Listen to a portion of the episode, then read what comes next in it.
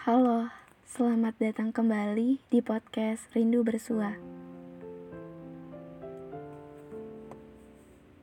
Pikiran kita, ruang sempit yang nampung banyak pikiran, masalah, prasangka, duga cerita, dan banyak deh pokoknya. Kita tuh habis mikir, cuma nggak tahu caranya gimana nih selesain satu persatu yang jadi benalu. Sepanjang hari, apalagi di waktu Indonesia bagian overthinking udah ambil alih, kita terus-terusan mikirin sampai kita nyerah dan bilang, ya udah deh berhenti sampai di sini, gak kelar-kelar, gak nemu juga ujung jalannya di mana.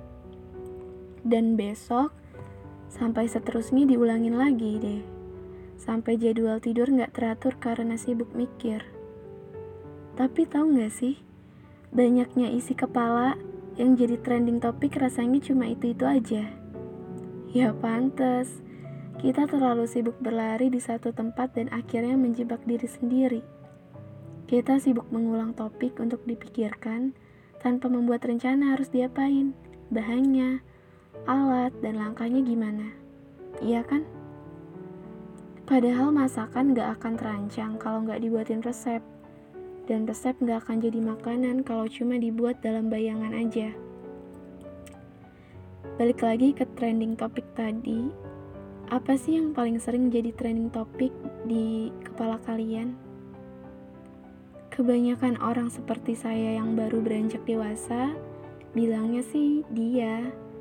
Ya tahu kan pasti, akhir-akhir ini kata dia selalu diinterpretasikan sebagai si dia orang istimewa yang disimpan dalam hati si penceritanya yang malu buat sebut nama.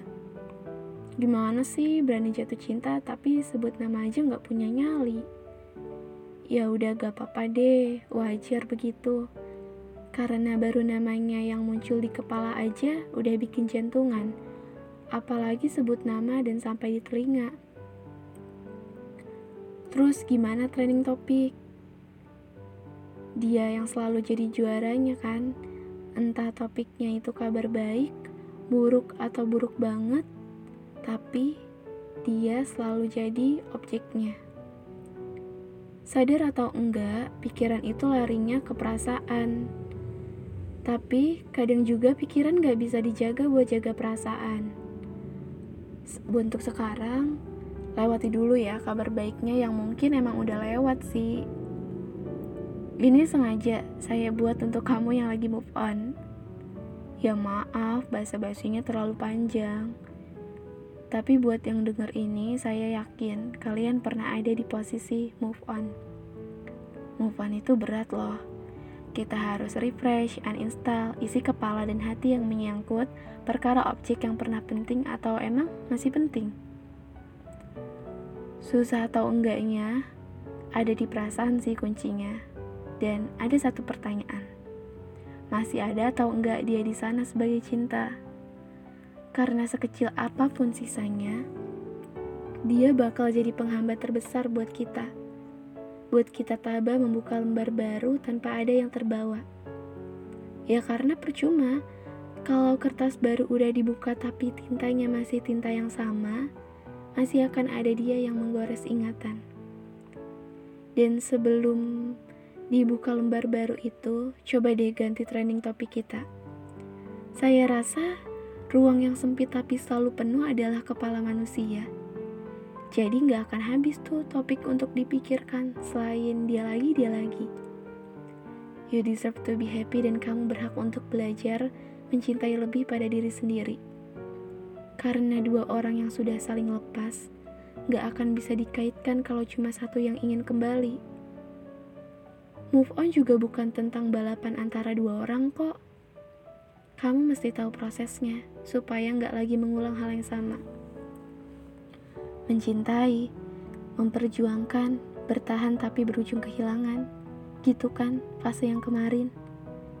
Proses menyiapkan kita untuk nggak lagi kehilangan di lain kali. Sebab susah, sakit, dan rumit kita maknai. Pelan-pelan, Bahkan kalau emang mendengar ada yang lebih duluan move on itu menyakitkan, ya nggak perlu didengar. Ganti dia dengan masa lalu yang perlu diubah sebagai cerita, bukan rencana. Sebab masa udah nggak lagi sama.